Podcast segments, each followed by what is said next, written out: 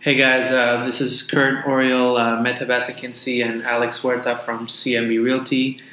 Um, we're just here going to talk about uh, new developments in Manhattan. Um, you know how they started, how they gained a lot of traction in the past 20, 30 years, how the market has ebbed and flowed, a lot of new inventory. There are certain times when there was no inventory, stuff was selling really fast, and then stuff just sat for a long time um, kind of get into the psychology of how these developers are building stuff so quickly, how they sell, um, you know, and just kind of trace it from from the beginning when uh, Mete got into the industry about 25, 30 years ago. So um, yeah, I mean, how did you how did you first come across new development? How did you get into the sales with that? Are they different from you know regular sales? I guess let's just start from the beginning in the early 90s. Sure. I started doing sales in 95 with uh, Mercedes Burke, Elizabeth Omides. It was just me and Liz, 67 and Madison Avenue. Um, 95, 96, 94 was a very bad market. I mean, we couldn't give anything away on Madison Avenue.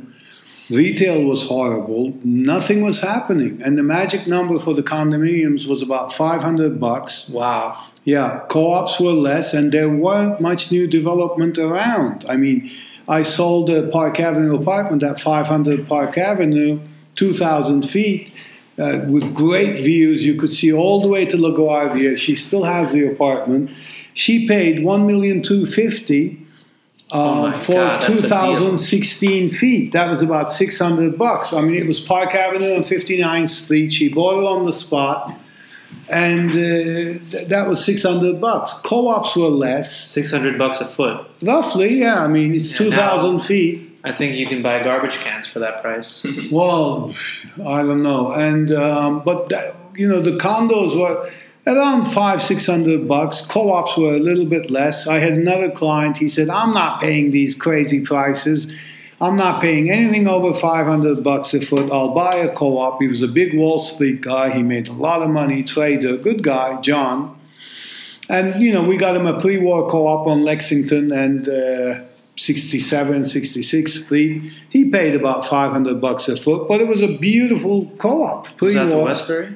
No, and the Westbury came on the market around the uh, around 2000. I could be off by a year. It could be 99. So we're And- fast forwarding five years now. Well, that was the figure, and nothing was happening. Market started to pick up around 97, 98. The market definitely got stronger. There was a lot less inventory. The stuff we couldn't give away on Madison Avenue started to sell, and new developments started to come on the market. And then in came Westbury.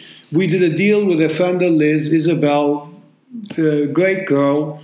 And then all of a sudden, we were sitting in the office. We got a call from the lawyer, and Liz put her on speakerphone. She said, thousand dollars a foot. Are you guys out of your mind? She was trying to kill the deal.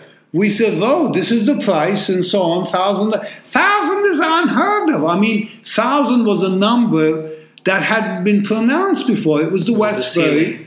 right? Price Yeah, ceiling. I want, but that was a great product. 15 East 69, the Westbury. Finally, the buyer, Isabel, said, I want the apartment, just do your job, or something to that effect. And that's how she was able To to, buy lawyer, it. to to the lawyer, not to us. We wanted it done. Yeah. And she's been there ever since. And then related to Chatham. Wait, Chatham so are these buildings like, I mean, as we know, new development today where you walk in and it's like an incredibly awesome office, glass ceiling, all these. No, I mean Westbury was the Westbury Hotel. It has its charm. It's on Madison and 69. Today, it's still a great building, but it- it- everything has changed. You know, I mean, were people like buying off of floor plans back then? I mean, how was. she bought off of floor plans, and that was the best thing around. I think at the same time, Zeckendorf was doing 515 Park Avenue, and there the prices were at least a thousand, probably more. They had bigger apartments. I think I called Stacy and I had a buyer, and just the numbers you pronounced today weren't unheard of. And Stacy said, Matteo, if your buyer doesn't have six million, don't even bring him here. We have park views, but he's got to have six. My buyer only had three. I said, okay. I just got off the phone. I mean, but those were bigger apartments, about 3,000 foot, 6 million. So that's already 2,000 a foot. So 515 had to be a little bit later. So that's in the early 2000s. Yeah. And then right after that, in came the Time Warner and Beacon Court. Those were selling $1,800 a foot. Time Warner was was the first thing that had hotel services. 80 Columbus charged a little bit more than 25 Columbus because they had the hotel services. But now we're into 2002, 2003. We were selling them from the Time Warner office. Um, at the, the sales office. At the sales office, which was uh, right by the Carnegie building. Um, and uh, those were 1800 you know you could get something in beacon court for 17 1800 bucks a foot and i think that was just about 2003 those were the prices but market had just started to come up. So the market was really dead. 94 95 96 most of 97 98 it started to pick up and we started to see more new development like the westbury I can't remember exactly when 515 Park came. It had to be like 2000, and then 2000, um, 2, 3, 4, uh, Beacon Court and Time Warner came into the picture, and that's when it went to 2,000 bucks. But people were going crazy. You went from 1,000 to 2,000. These prices, you know, they said these prices will never last. But by the time Time Warner finished, 2000 became at least four, if not more. I sold apartments there at double prices 18 months later when they were finished. The guy who bought the penthouse paid 17. He sold it for 28 when it was delivered 18 months later in 2004 or 5. So all of a sudden we had a very strong market. That's also a, lot of like, I mean, after the the, the market stock market crash in 2001 then there was a huge recovery leading up to the next 2008 right so that was right in the middle of that build up yeah yeah i mean 2004 5 6 and then in came 15 cpw we, we used to look at the empty parking lot there. I even had a buyer he asked the sales agent he said what's going to be built there? She said nothing. Well, three years went by. I brought that particular buyer who had bought at uh, Time Warner, but now the time uh, the the uh, parking lot had become 15 CPW, and it was the same agent. He said nothing. You have a building there, uh, he, but they, they were on the market right around 2500 and i offered it to a french guy and he said what is it going to be? 5000 this is crazy. He didn't buy. Today those apartments are 8 10000 bucks a foot.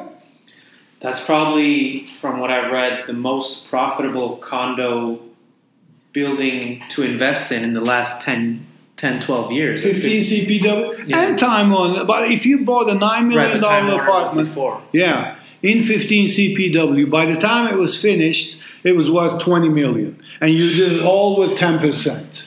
You can't beat that. And but then you know, in came 2008. Everything died again. 15 CPW never lost value, but everything died. We all remember that. That was only 10 years ago.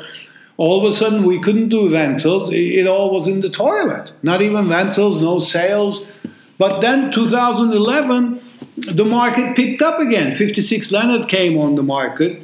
They saw he sold three penthouses in a day. They were 49 million apiece. And that's oh. right around the time when like the market, the stock market was getting their bailouts, and all the developers were the ones that were kind of uh, wetting the bed. Said finally we can get more credit and started all building at the same time again, right?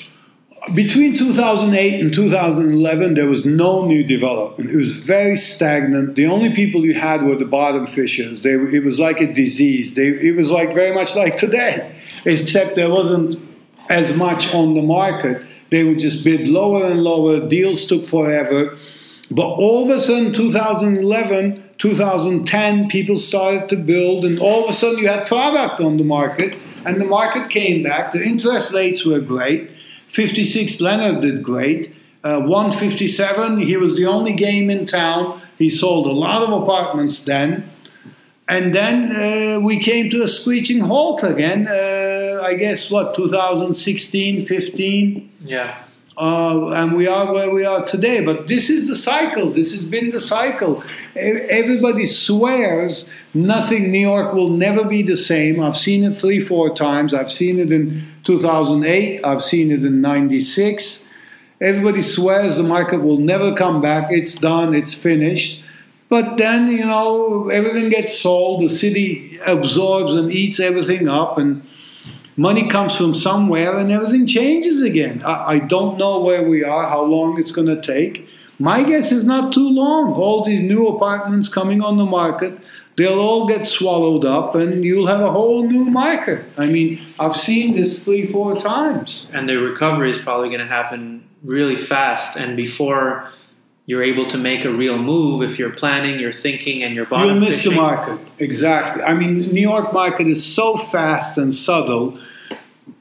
Just like it goes down, all of a sudden it's like a virus. People don't even recognize it. You know, in the beginning of 2017, I mean, some knew it, but it just got progressively worse. It was just like a virus. But the same way it comes up and it, it, the, the changes are so subtle and so quick. A lot of people do miss the market. It happens, and Yeah. hopefully, you know, it'll pick up again. Um, you know, nobody can predict how soon, but my guess is quicker than uh, sooner than later. So just like when you said that, you know, those buildings back in the late '90s, like Westbury, cracked the ceiling of you know thousand bucks a foot, two thousand bucks a foot. I mean, in the next five years, are we going to skyrocket through ten thousand a foot? I'm sure we will because nothing is happening now. You know, uh, big apartments aren't being sold unless the prices are reduced drastically. Everything is stagnant. It just sits still for a while. And then all of a sudden, 8,000 becomes 12,000 a foot. I'm sure it will. But It's all a matter of time. yeah, I mean, the, look at the numbers. It was 500 bucks a foot in 96. 20 years later, now we've got apartments for 10,000 a foot. Yeah.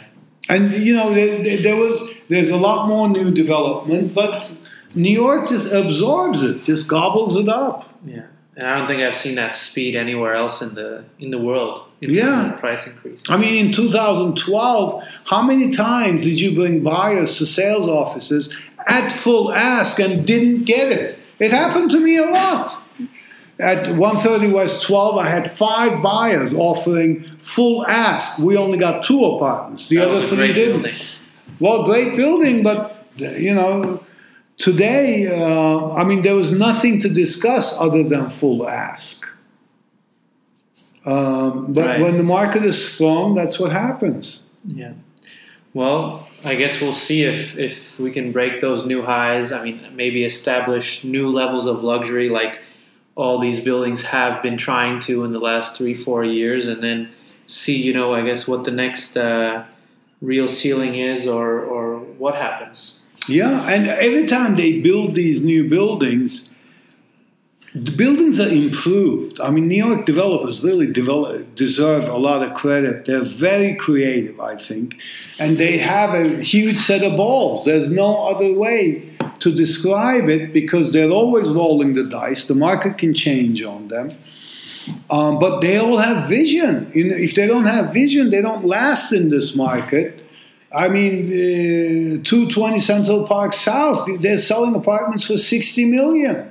432, he's selling apartments, uh, you know, for 50, 60 million. And uh, they try and top each other every time. And I think they do a great job. And they're people with great vision. And, uh, you know, they've all gone through. How many times has Macklowe been in and out?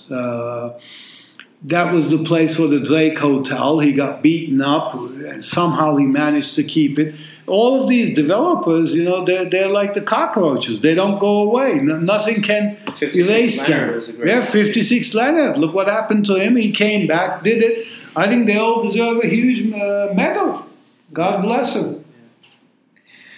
Um, I guess that was our take on it. I hope that was useful for anybody. Please send us any emails or comments or any other questions you may have on the history, the present, or the future of different buildings. If we can share with anybody, we'd love to.